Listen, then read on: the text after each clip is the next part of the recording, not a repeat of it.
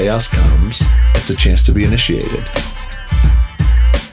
You know, thinking that the United States and its ideas in church have come closest to reflecting reality is like thinking Iceland is the basketball capital of the world. It's actually a psychological disorder. F O M O. Fear of missing out. When a man becomes who he was made to be by God, every day is adventure.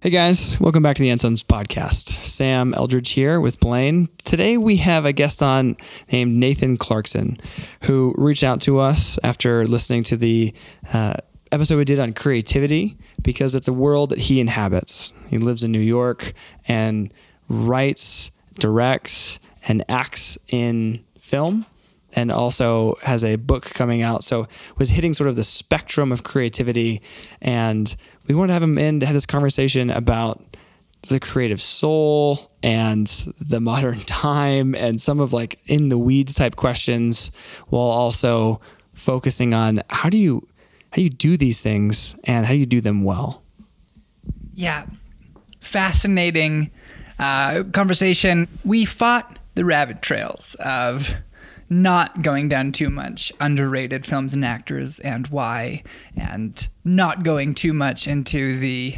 reason that epics have 12 act structures, but we did a little. But uh, when it comes to living a life with an artistic soul, which if you're a person, you have an artistic soul, there is uh, just a like wealth of one-liners in here illustrated in a really intriguing story. So know you'll enjoy this one. And uh, without further ado, here's Nathan Clarkson. Every time you see the Black Panther in a suit, it's actually Nathan. Yeah. Little known fact about Yeah. his acting Thank you. yeah. Funnily enough, actually, my first like real role I ever had, uh, what they call principal role, which means to get the big boy pay, was on a, a movie called The Purge, and I played um, one of the bad guys. And I was in a mask the whole time. And so, like, I'd been leading up for a couple years just being an extra in tons and tons of TV shows and movies, just a blur in the background. And so, when I finally got this, I auditioned for the director, and he's like, You're in. I'm like, Oh, amazing. He's like, Here's your wardrobe. And I'm like, oh, I'm what? I'm wearing a mask the entire movie. He goes, yeah. And so I, you know, I could go home to my friends. Were like, no, you weren't. You weren't in that. this But- is like mike wazowski from the monsters movies Yeah. you like have the stamp over your face Which Yeah. mask were you? it was it was an old '80s model, and his his uniform. All of the bad guys trying to get into the into the house. There, I think there was eight of us, seven or eight of us. We all wore the same mask. So I just have to be like, I'm the one with the axe, or I'm the one getting shot right now. But it does end on my dead body, so that is a claim to fame right there.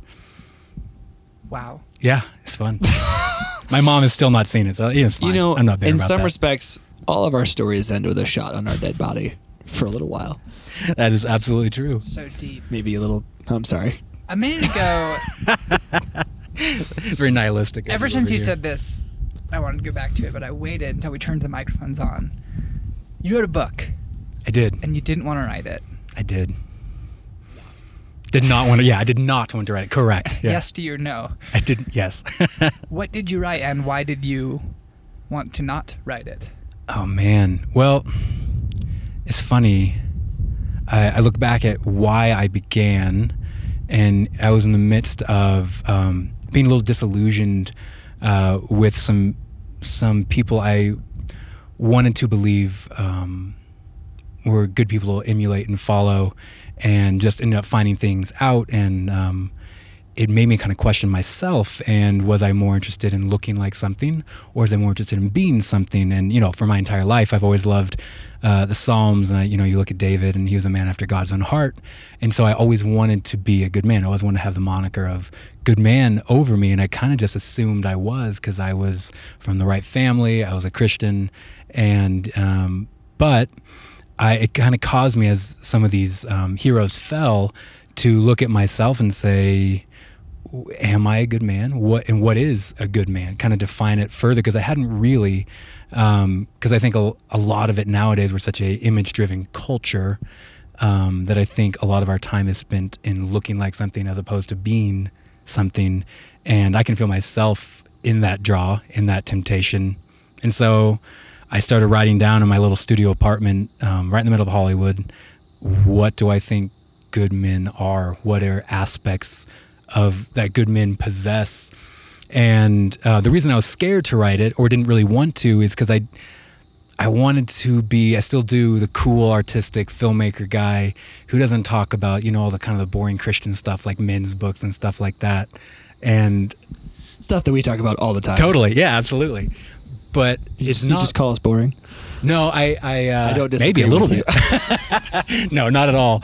Um, It's it's as sexy as the rest of that title. I think yeah, I think that's that's what it is. I want to be you know cool. I want to be um, uh, alternative, and because I'd grown up in this culture and I'd seen it all, I was maybe a little just used to it. And I'd read a lot of men books, and and I, I didn't want to do that. And and I think the other aspect of that, which I think is deeper, more um, uh, really effective to me, was I didn't necessarily know if I was a good man, because and so for me to write a book with the title "Good Man" as the title, I'm essentially setting myself up as I know what a good man is and what they should be. You should look at me. And so it was a really scary no process. Yeah, exactly.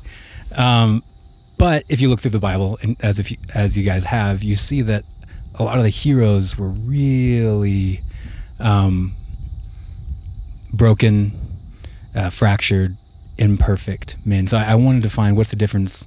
Who does God honor? Who does God not? What is a good man? Because David messed up all the time. I mean, in huge ways.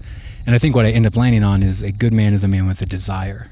Not necessarily all the actions, all the, the looks, and you guys might totally disagree, but I think it's something in your heart that keeps on trying, that keeps on getting up, that keeps on moving towards a design that was created for us by a creator with an intention. Ah, it's super good. Um, David, an awesome person to try and emulate and to hold out there as like as you said, named a man after God's own heart, who also committed murder and stole a man's wife. and did like if you just were to check like the major boxes of things we'd be like, well, that should preclude you from being a good man, then surely he ticked those boxes and was worth redeeming. I would also throw in there this is not a great uh, time culturally to be throwing yourself into the world of defending masculinity Yeah. if you want a, a, a convenient and quieter life. Yeah, yeah, and I and I live uh, I live in two worlds: one in the writing world, one in the acting and filmmaking world, and um, I'm always kind of balancing my head. Will one affect the other negatively? And so I'm, I'm interested to see if it does or not, because in the world of acting and filmmaking, you have to be somewhat um, ambiguous in any really firm beliefs unless they line up with a lot of what uh, the consensus is in the city and in the culture. Something we said before before we started recording was uh, you've named being afraid of saying the wrong phrase or Mm. sentence that it just ends it all. Yeah. which I think is kind of unique to this time. Um, I don't know how much our parents or grandparents' generation worried about that. Like, I think you could live a life that would become exposed and ruin it for you. I don't know if you could deliver the wrong sentiment, in an instant, the wrong fortune cookie, Mm. pithy thing, and just be done Yeah, that you can these days. for good, and it can be something from years ago too. It doesn't even matter now. So both of those arenas are very public and very strong arenas for that to go down. Yeah, there's a whole culture of we're canceling this person or this thing, and that's interesting because it's antithetical to the message, I guess, of Jesus, which is one of redemption, of restoration, and it seems like nowadays you can be done, you can be over, at least publicly, which is a scary thing. So, driven by a desire to become something or to grow into an image. I'm curious in the course of writing this book, what were the other what were what were other epiphany moments for you in what a good man is or how someone becomes one, anything Yeah. in that arena. Well, I've been for the past couple of years really looking into this interesting uh, philosopher priest um, guy named Father Giussani. Um, Luigi Gi- Giussani is Italian um, kind of intellect, and and he his whole thing is around desire, and um, and how even C.S. Lewis he said it's not that we desire too much, it's that we don't desire enough, and that kind of changed the way I saw how morality and goodness looks. I think a lot of um, the morality perhaps we've been taught in, in the old-fashioned religion ways is uh, want this, don't want this, and that's a really interesting thing as opposed to seeing every desire as God-given. Um, humans just end up stopping short um, of what the ultimate desire is. And so I even see like some of the most negative aspects of men today and how they act and what they do, whether it's uh, abusive or violent or prideful, whatever it is, all those desires um, aren't necessarily wrong, but they're not going deep enough to the heart issue of what they're actually desiring. Um, I think a lot of times when men are promiscuous, they're looking for validation and love and um, and whatever when men are prideful they're looking for accomplishment to do something to fight to uh, build and create and so a lot of these things that we see as negative and just stop that i think are just aspects of men not going for, for far enough in their desire and in their search so that was one thing that Mm. kept on popping up to me Okay. Okay. I almost need to like pause and ask like the the question that predates all of this, which is uh, you said you just turned 30 recently. Did, yeah Um, so you've had some time now, not a ton of time, but uh, some good miles in the world of career direction, creativity.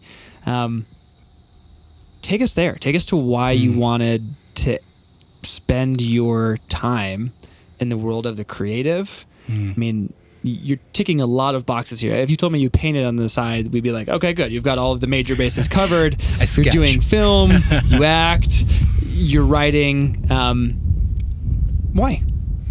You know, it's funny. Since I was a kid, I've loved stories. Um, I've noticed that. I mean, I can as far back as I can remember. Stories were the things that kind of ignited my heart and my mind, that checked me into the world. I I had a lot of. Um, I was diagnosed early with a lot of mental illness and learning disabilities, um, and so education was an interesting process for me growing up. But what I did find that I was able to focus on and really grasp a hold of was stories.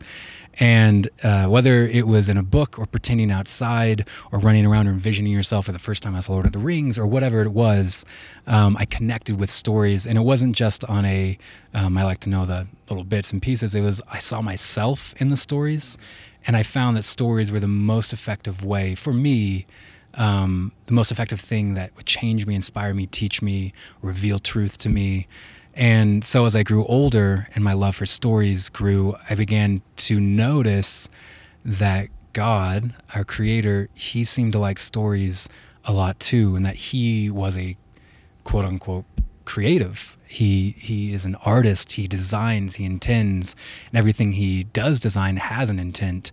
Um, and so every story he tells has an intention and a, a purpose. But he uses stories in men's and people's lives to reveal his truth, whether it's all of scripture or just in Jesus's parables.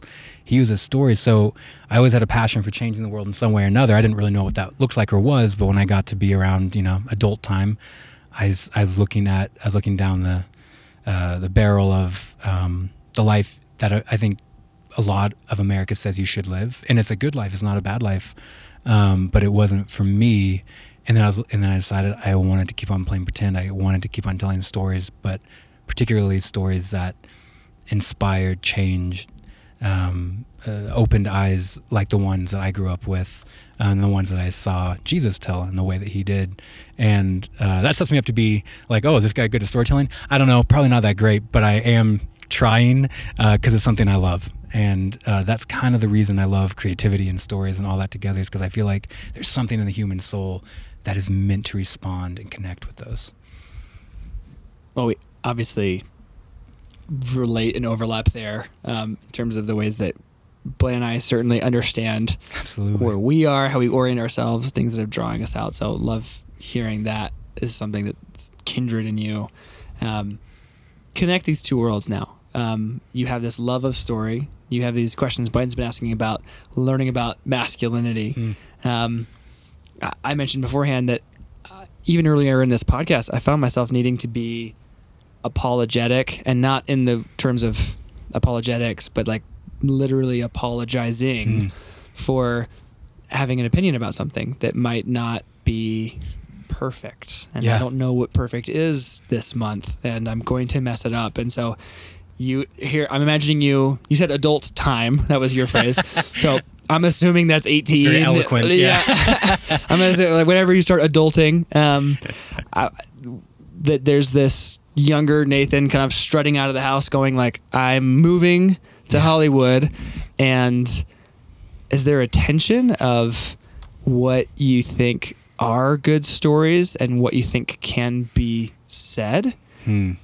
Things that you need to just carry as a good man, certain like things that are just strength and integrity versus things you have to speak out loud or work into a script Yeah. or have be more overt.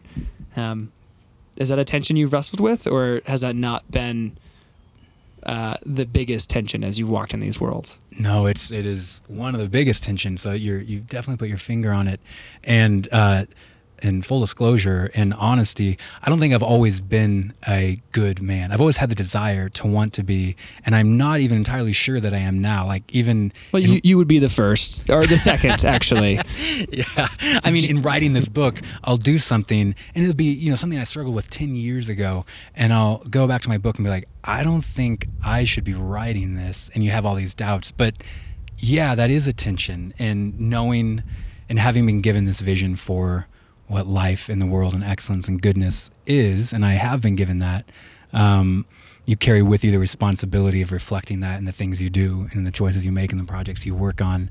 And for you know the the start of my career was very much at the behest of whoever I whoever hired me um, into a into a role. Um, and luckily enough, it was just a line here, a line there.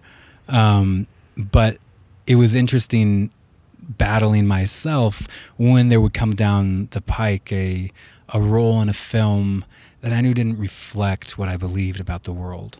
Uh, I knew didn't reflect what I believed to be true or healthy or good. Say a bunch of people murdering each other. I probably shouldn't have said an that. example yeah, totally. random. I'm sure there's something to dig in there. All right. Mm, uh, deep truth. uh-huh. No, no. Oh man, yeah. I, I ashamedly do like a good horror movie every now and again. But yeah, but even even like that, I I hate violence. I think violence isn't something that um, good men um, should run to or revel in. Um, and and it's interesting when you are faced. It, you kind of have to uh, do this little battle with yourself and have this conversation with yourself. Is is this something that I want to be? And, and you're right. You said it earlier. It's it's forever. That's the thing about art. It's somewhat immortal. And when you make yourself a part of something, it's a part of you forever. And so there is that battle. And this is one I definitely have not won. Like, please don't go to my IMDb. You're gonna you're like, really? This guy's a uh, Christian, huh? But it is something I do strive for, and it's something now as I'm older. Um, it- it's it's important, more important perhaps than it was as a young cocky man looking to make his mark in the world. It's more important now that my life reflect truth and goodness that I um, believe, as opposed to just getting recognition or success. Wow. Can we dial back to a whole, which was acting? You talked about a love story and Hmm. creative life and writing, and now we're talking about acting in movies. Yeah. How did you get into acting? Why did it appeal to you?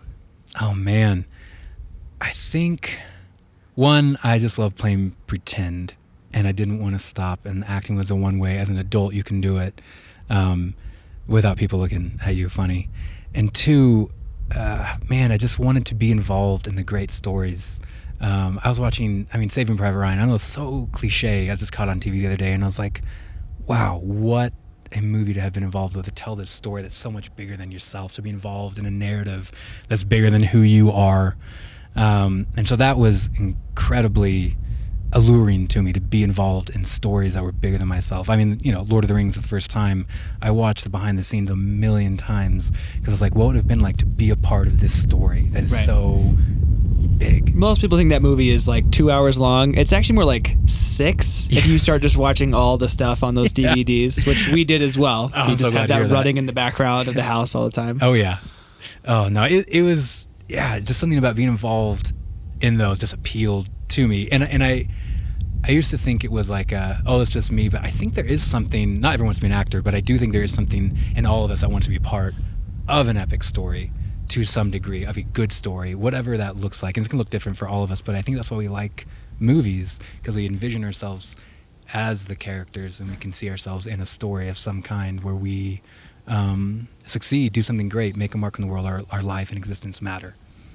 Yes, yes, yes.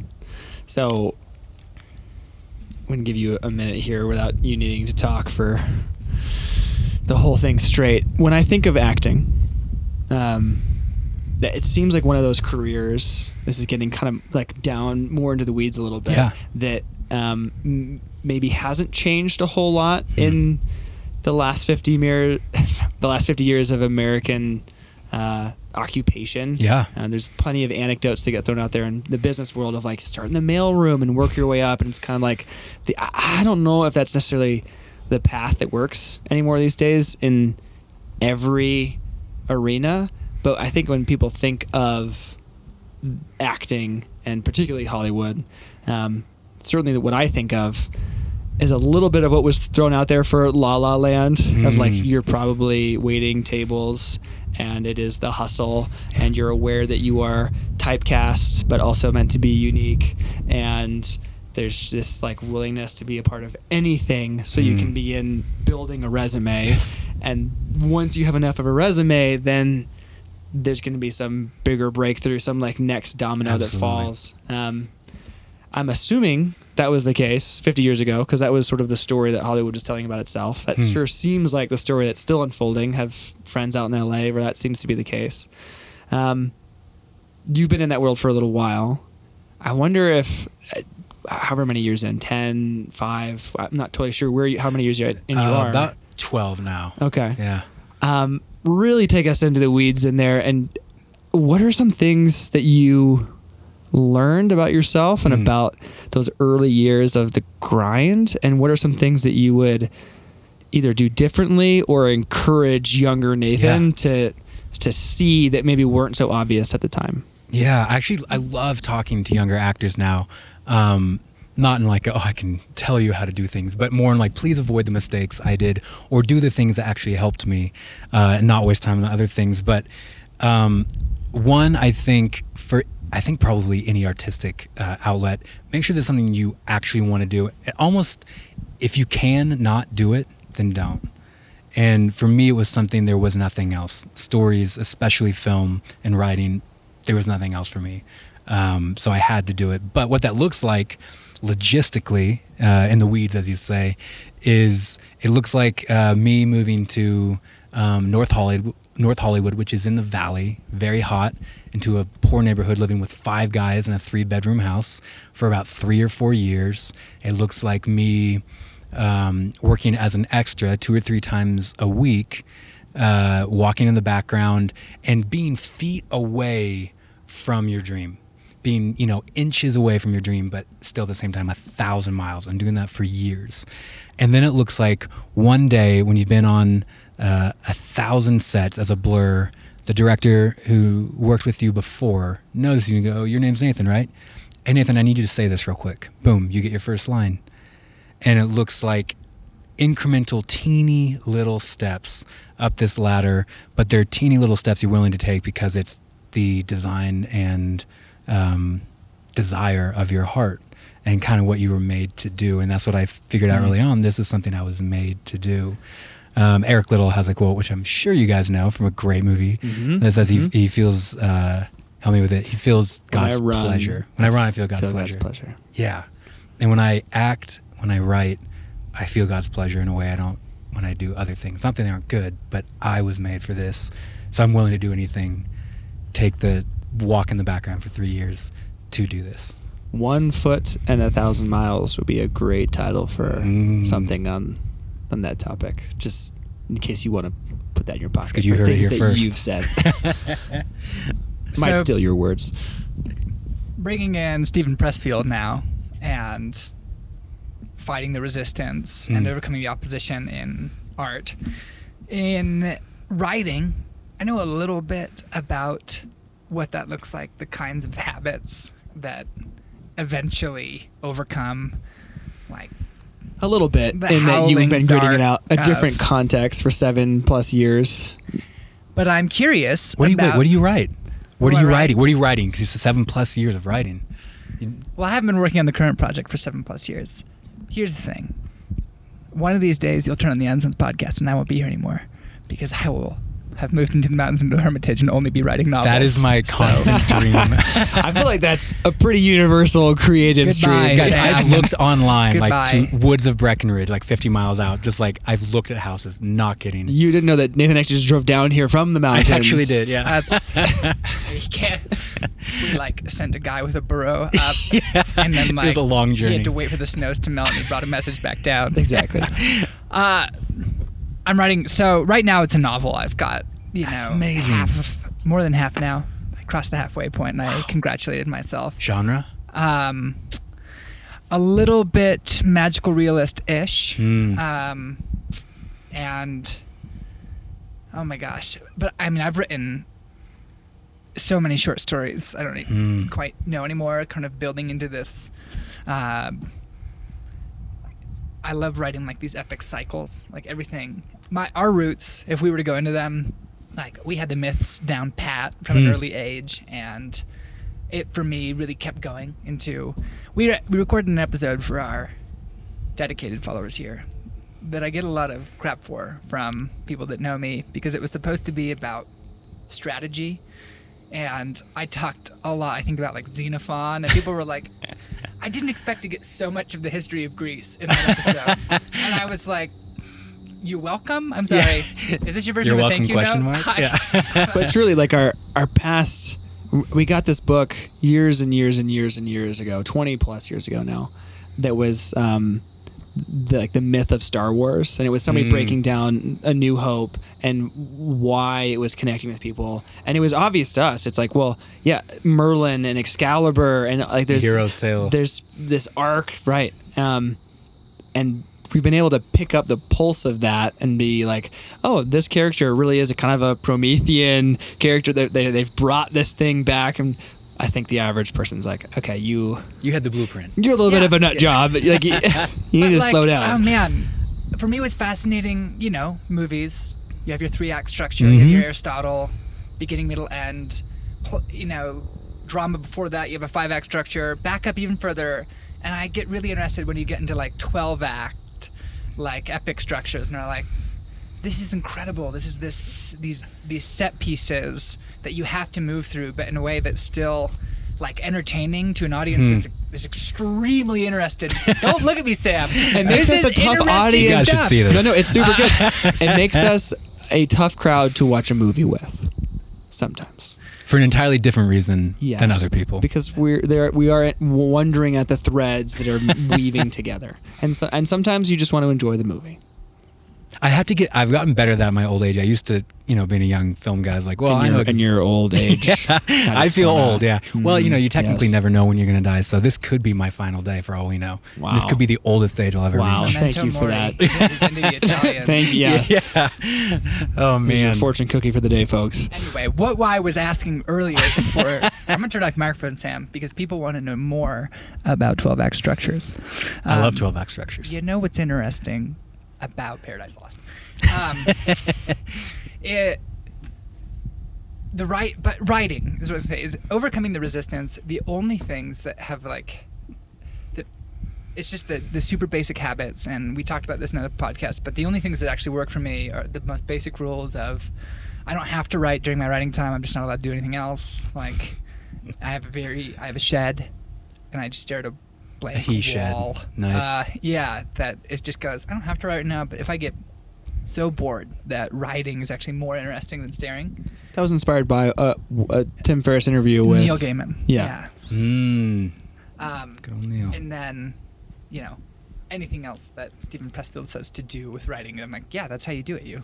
Yeah. referring to the War of Art, this little Show chat up. book. Mm, yeah, yeah. you- Never read it. Know it. Really good. Never read it. Okay, let me haven't. give you the concept really quick so that you can understand the question I was going to ask you. Oh, thank goodness. he frames he goes if you are an artist you will run into the resistance Hmm. which he views as you know he's like kind of one of the who sam and i are dubbing the new magicians or the event where he's spiritually open but not anchored, Mm. makes him kind of a, makes him a loose cannon. But you go, you're aware that there is an, a darkness that is opposed to what you were put on the earth to bring, and that unless you understand that, you'll just be beat down by how hard it is to do any to like to achieve any creative act. which as an aside i think is really interesting that like the secular world is very open to that idea Yeah. like, and very familiar with it that there would be anything beautiful anything Mm. worth creating and offering is going to be met with this force this thing this and, and pressfield calls it resistance Mm. a capital r that wants to stop it and so you don't have to be a christian To to, have to know that it's concept. there but the christian world would go uh, Well, yeah. that's the enemy hello that that actually it has a motive whereas the secular world would say no It's it random. doesn't it just doesn't like like good things are hard to create Yeah. Yeah, it's You're got fighting some, against entropy or something like that. Yeah, exactly. And he, but if you understand that and you go, this is war, baby. Hmm. And the difficulty that I'm not, I'm not facing is not principally internal. And that allows you to sort of set yourself with internal resolve unto the habits that over time. And so, you know, we, we talk, Sam and I have talked at some length about the kinds of habits, the kinds of actions that provide for the incremental buildup of eventual artistic achievement. And achievement, not meaning here like ribbons, like finishing a, sh- a story. Like, oh my gosh, Is writing like this that? morning writing this be an morning is an achievement. Yeah, absolutely. Writing can. every day this week is like that, that's 10 marathons go out to Yeah. drink. Like, um, Yeah. throw the party you have accomplished something job. massive Yeah, that's something I think we as artists need to do is celebrate even the small little things. So I think there's a lot of self doubt and anger at what we haven't done as artists, and I think that'll just feed the cycle of not doing anything because of the despair that comes with that. oh there's a there's a rabbit hole we could just jump down yes But talk to me about various art forms. You can keep talking about writing, but I'm especially curious about acting and filmmaking. What does beating the resistance look like over time? Like, what are the kinds of war of attrition habits that you hmm. do, Yeah. knowing that it, that that is the thing that will eventually land you in the industry? Yeah. It's a phenomenal question, and I'm purely laughing that it took us 10 minutes of banter because of all that's wrapped up in that question. but it's a good question. It is. And I enjoyed the journey because it's not the destination, guys. Um, He says with his little Fu Manchu blowing in the wind. I that's a good question. Um, I'd say the resistance for me, uh, particularly in acting, because I think there are different different demons for every pursuit. Um, they're unique to the pursuit and to the person, but mine, particularly for acting, is um, this is gonna sound a little Buddhist, guys. I'm still a Christian, but it's letting go of my ego and my person when I inhabit a role. Because there's something when a camera is pointed at you, you want to perform, and the best actors aren't performing; they're just being human. And, and I'm sometimes I'll watch these compilations of the best acting scenes of all time on YouTube. Um, and what I notice in all these great scenes is that the actor is no longer there. Um, their, I mean, their person is their body is, but they um, aren't aware of you or the camera. They're living realistically under imaginary circumstances, which is what Sanford Meisner, one of the great acting t- teachers, says. And so for me, I remember I was on a, a movie, uh, a miniseries a while ago, and I got a substantial part in it. And I had, um, it, it was uh, one of the bigger things is with a bigger actor who had seen a lot of stuff. And so I was very in my head about I want to impress, I want to, you know, I want to perform, I want to look like the actor, look like everything. And the director, who's an amazing director, come o- comes over to me he says, you know, um, you're doing good and that's fine. Um, there's a lot of good actors who can imitate what they've seen other people do. They can imitate what it looks like to cry, to be mad, to be happy. Um, but he said the reason I hired you initially is because it didn't seem like you were imitating. You were genuinely living into the lines and the story you were given to live into honestly. And so the and just having that enabled me to get back into this story that I was asked to inhabit and live out honestly, and I was able to leave Nathan at the door for a little bit. Um, but I think that one, I think a lot of it is ego, and not trying to look good or look like something or or even be good, just living honestly inside the story you were given. To Yeah, wait, wait, acting. wait. I feel like that's really brutal criticism to actually get. yeah. because uh, back to even the, the good man comment and conversation, that is the great temptation. Yeah. Is like if you grit it out, if you imitate enough, you will actually be checking the box. Whereas this director was calling you to be like, eh, you can grit it out as much as you want, but hmm. what you had initially was a willingness to enter into the thing hmm. that you have let go of in pursuit of maybe an idea that you think you're supposed to be. Hmm. I think if somebody told me that, I would absolutely. I would need a couple days to recover, and I imagine he'd probably give you five minutes before you had to do the scene again. That was pretty much exactly what he gave me. He was like, I'm gonna leave you here, you know, and I'm gonna go back in. Need you there five minutes, and that's what. Yeah. Woof. That's my I just- expression of choice. it's possible this won't be interesting to anyone but us. But I am curious. What did you do in those five minutes, or what are the things that you do to hmm. understand a foreign experience unto actually entering it?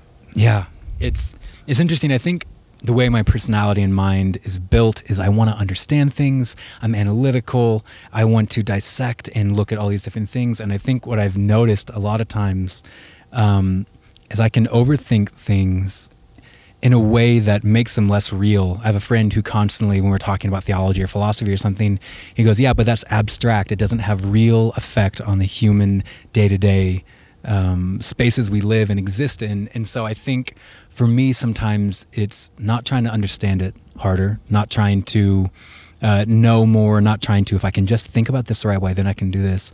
It's kind of a release of control, and the way and the practical ways I do that a lot are listening to music are um, I'm not a, runner, but going for a run, getting your body physically um, active so your mind can uh, more malleably exist where it needs to, as opposed to creating the structure of thought that you're trying to make things happen.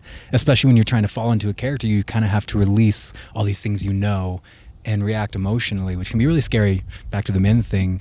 Um, I do, I do think men have trouble, at least a lot I know, with emotion. So being an actor and being asked to release your mind and your control of those emotions can be a really scary thing. But ultimately, if you can do that on camera, that'll be the thing that affects and touches and connects with people, makes a story real. Okay, so something this is making me think of um, as you're naming being able to let go of you and let go of your ego and enter into a, a role and and not bring Nathan with you. Um, there are some actors and actresses that come to mind. Although I've been in some panels where they just sort of all want to be called actors these days. Yeah, it goes back and forth. I'm always very careful. Is, speaking of things you can say, Acting professionals. incorrect, right? Um, there we go. Yeah. there are the acting some variety. acting professionals who come to mind who you watch interviews of and they are non people. Hmm. They are blank canvases Hmm. who when they take on a role are phenomenal and you're like Yeah. you are this person but when they are not in a role they are Count down from three and say who we're thinking of.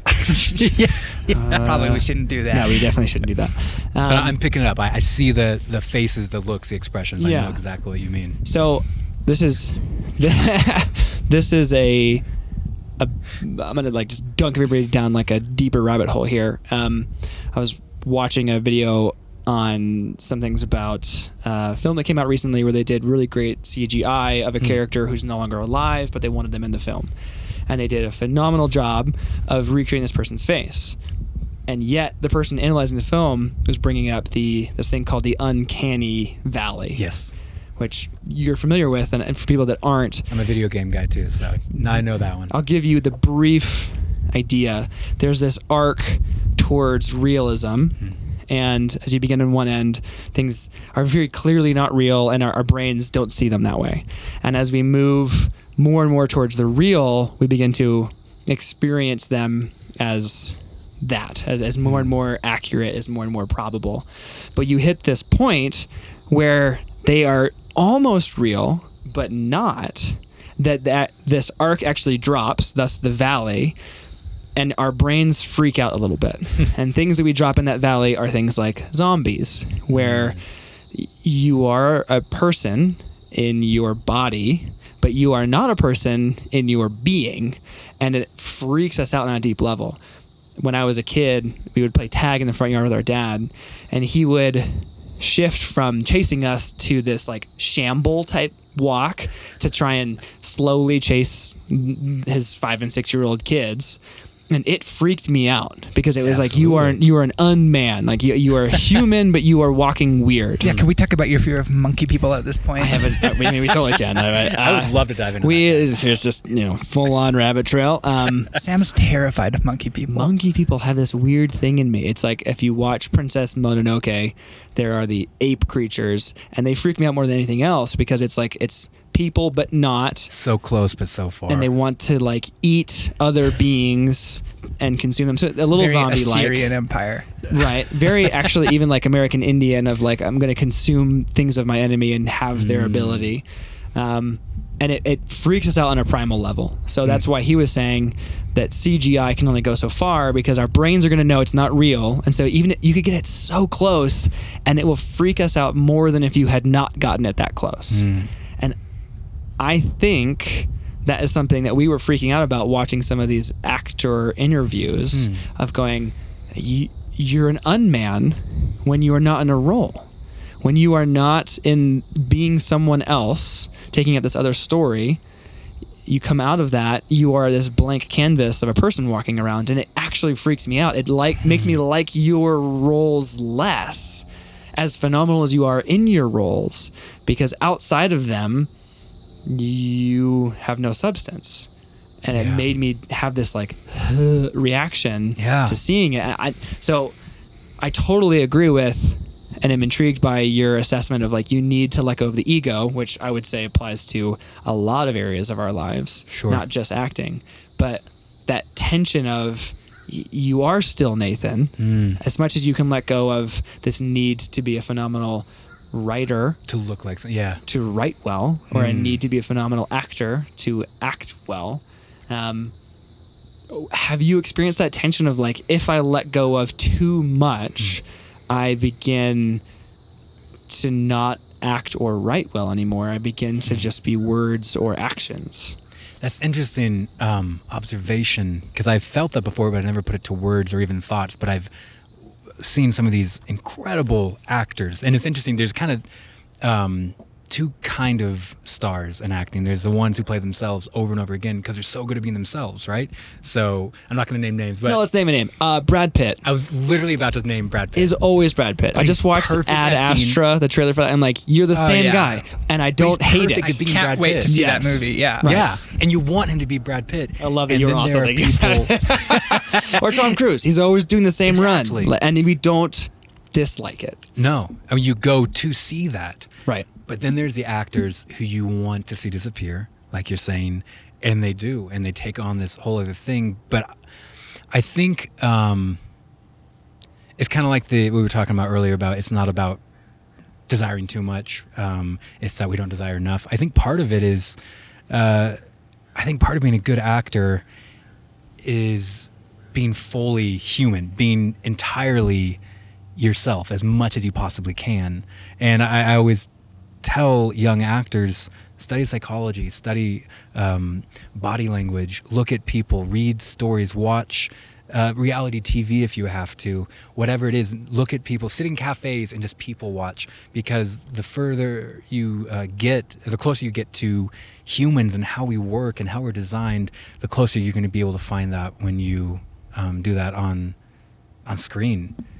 Okay, that's interesting because I was going to ask that question the other direction uh, later on. Of um, has being a student of story and humanity allowed you to see humanity and stories in people's lives easier when you aren't on stage and aren't thinking of the next arc of a, a, a screenplay you might be writing or a book you might be writing.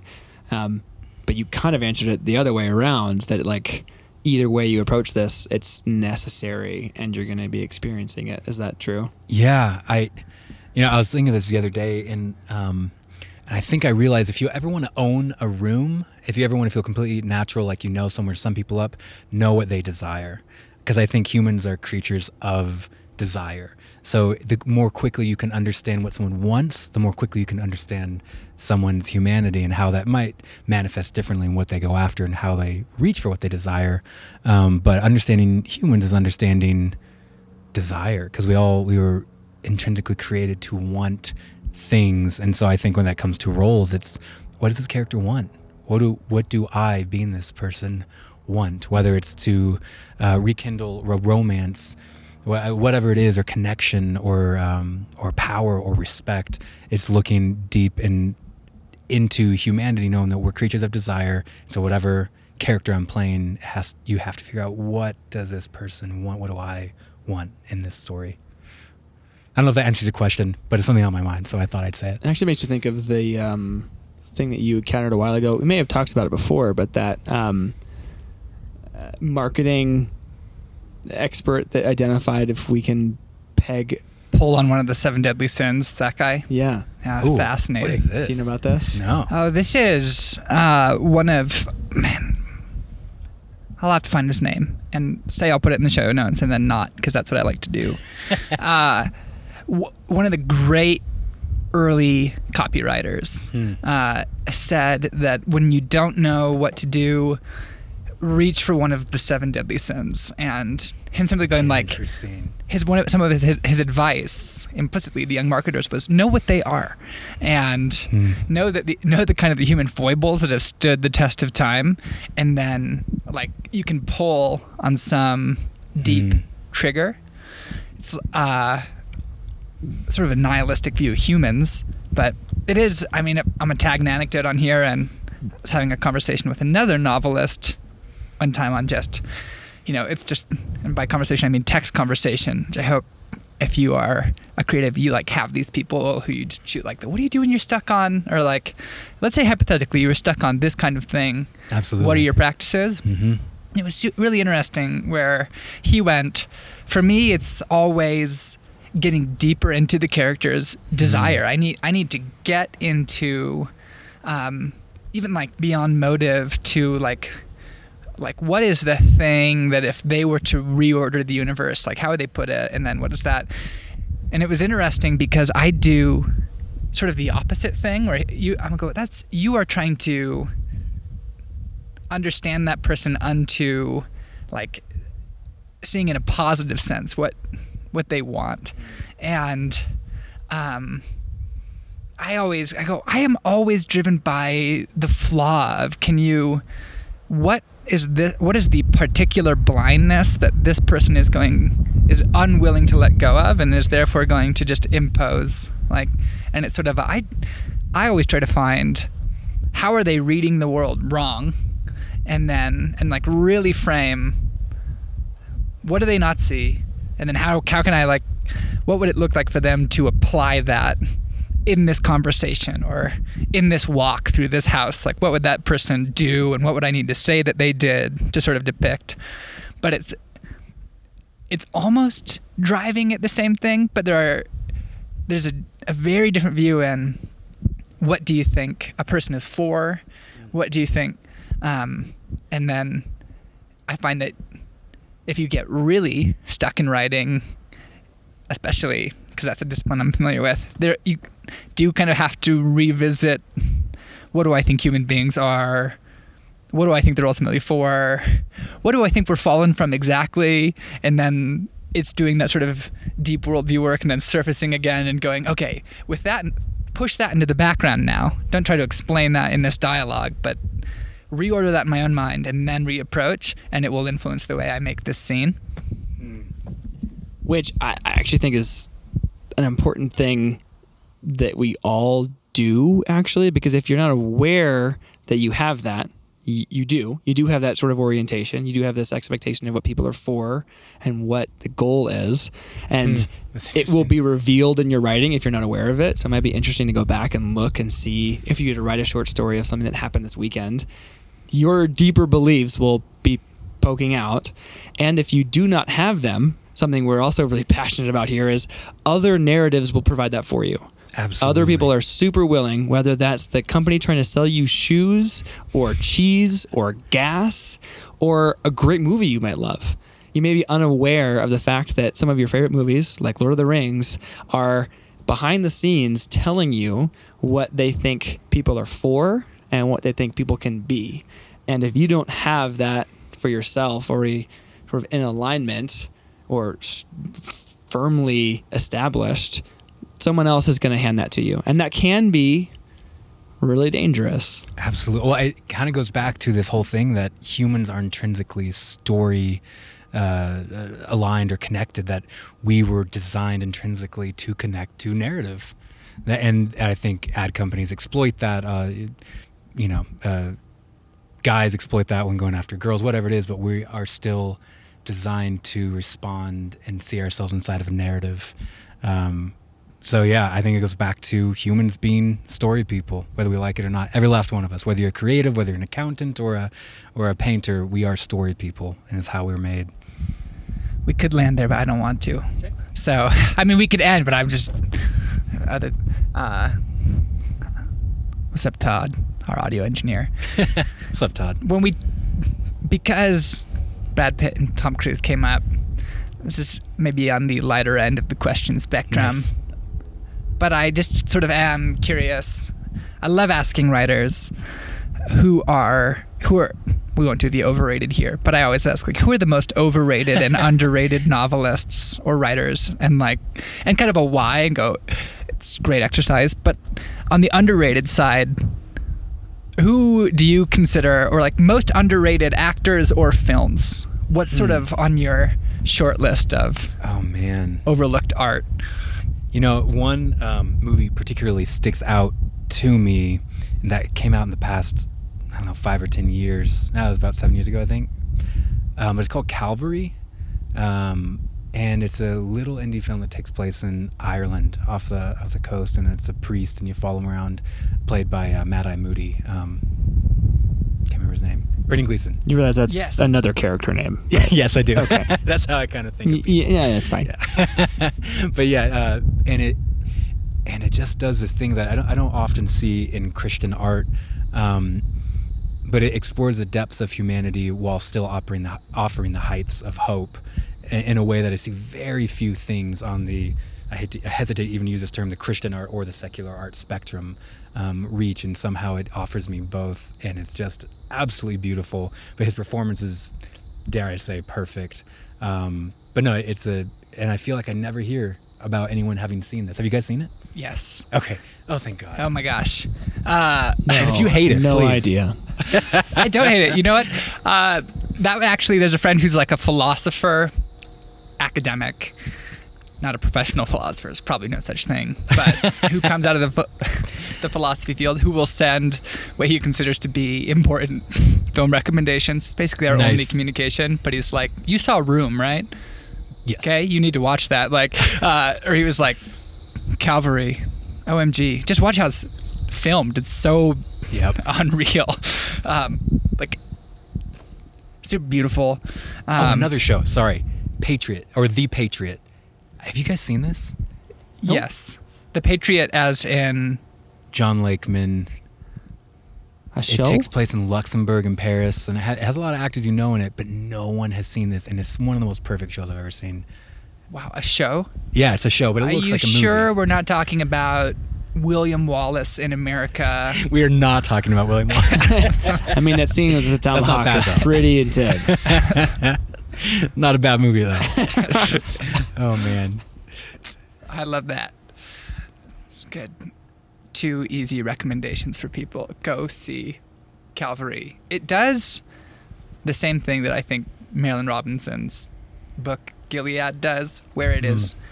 it's extremely rare to have a piece of art made like that talks about faith in a way that is honest without being yeah, sort of like the culture of exposition. Like the hmm. goal is not to expose that faith is a farce, but it does explore like the challenges unto hope, not the challenges unto nihilism, in a way that you're like, wow, wow, I can't believe this thing got made. Yeah. Like, you're really actually sort of gesturing towards like the way that God calls to a person hmm. across distance, and yet that that book won the Pulitzer Prize, and I was like, was everybody drunk that day? and they just said, "This one gets a pass." All right, Just give it to him.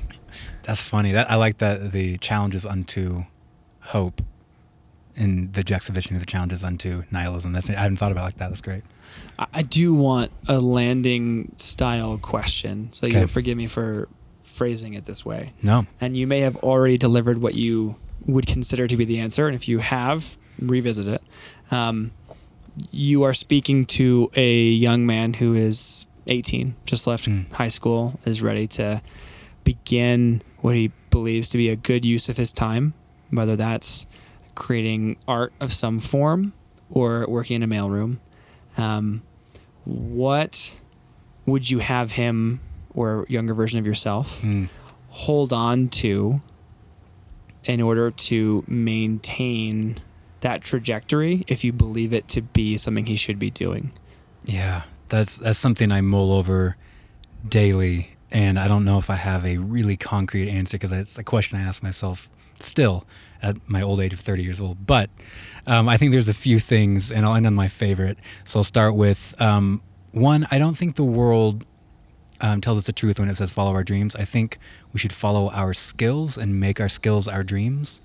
Um, meaning you were created for something particular, I believe, and you will find fulfillment in chasing that particular thing. I think two, um, do consult your desires and how those might look acted out in the world in a realistic way that you can have um, uh, real agency into the world with the desires and see them come true in a positive, healthy, um, constructive way.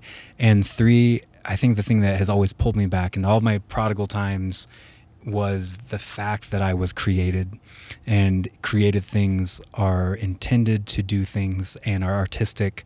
And so, just the mere fact of realizing that I am a creation means I am intended.